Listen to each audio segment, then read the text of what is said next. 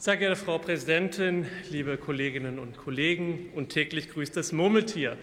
Anträge der CDU-CSU-Bundestagsfraktion zu den Themen Standort, Wachstum, Arbeitsplätze folgen oft demselben Muster und beginnen mit ganz viel Drama.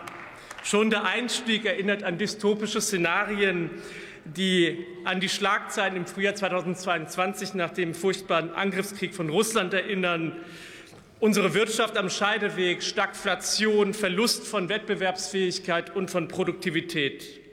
Leben wir in der gleichen Realität? Wir sind jetzt im April 2023. Vieles, was befürchtet wurde, ist schlichtweg nicht eingetreten. Weder sind wir in einer schweren Rezession angelangt, noch gibt es die befürchtete Insolvenzwelle.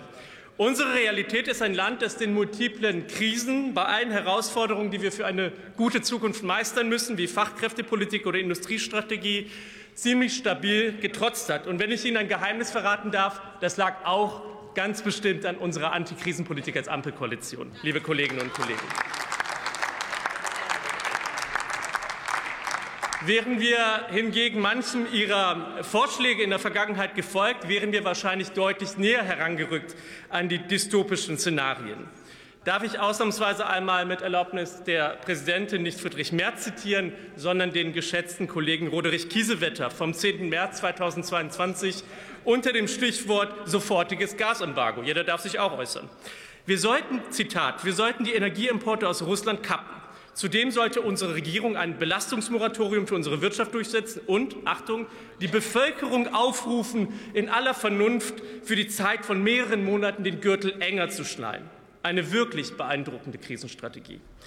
Aber ganz im Ernst, die Bewältigung der großen Krisen stand und steht für uns als Ampelkoalition im Vordergrund. Deshalb sind wir massiv gegen die Inflation mit Entlastungspaketen vorgegangen, mit einem Eingriff in den Strom- und Gasmarkt und zur solidarischen Krisenfinanzierung mit der Abschöpfung von Zufallsgewinn von Unternehmen. Eine Politik, die Sie übrigens immer bekämpft haben, aber die wirkt und die Inflation sinkt bereits, meine Damen und Herren.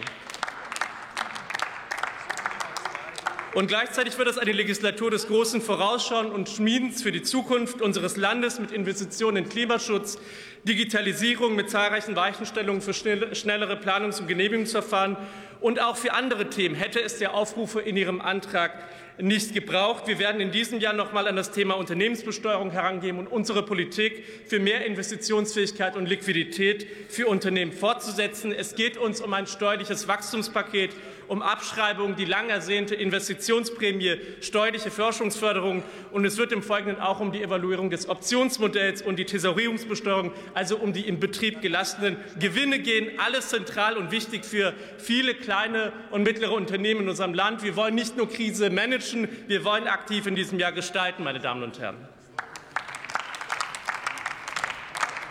Zum Schluss will ich meine Verwunderung zum Ausdruck bringen, dass Sie das Thema Fachkräftepotenzial in Ihrem Antrag so hervorheben und betonen.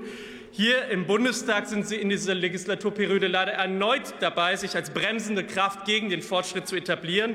Wir haben das Chancenaufenthaltsrecht gegen Ihre Stimmen beschlossen, und wir sind dabei, ein Fachkräfteeinwanderungsgesetz offensichtlich auch wieder gegen Ihre Stimmen durchzubringen. Zukunft lässt sich nicht mit Papieren gestalten, sondern nur mit praktischer Politik. Und da agieren Sie als Union gegen die Interessen Deutschlands.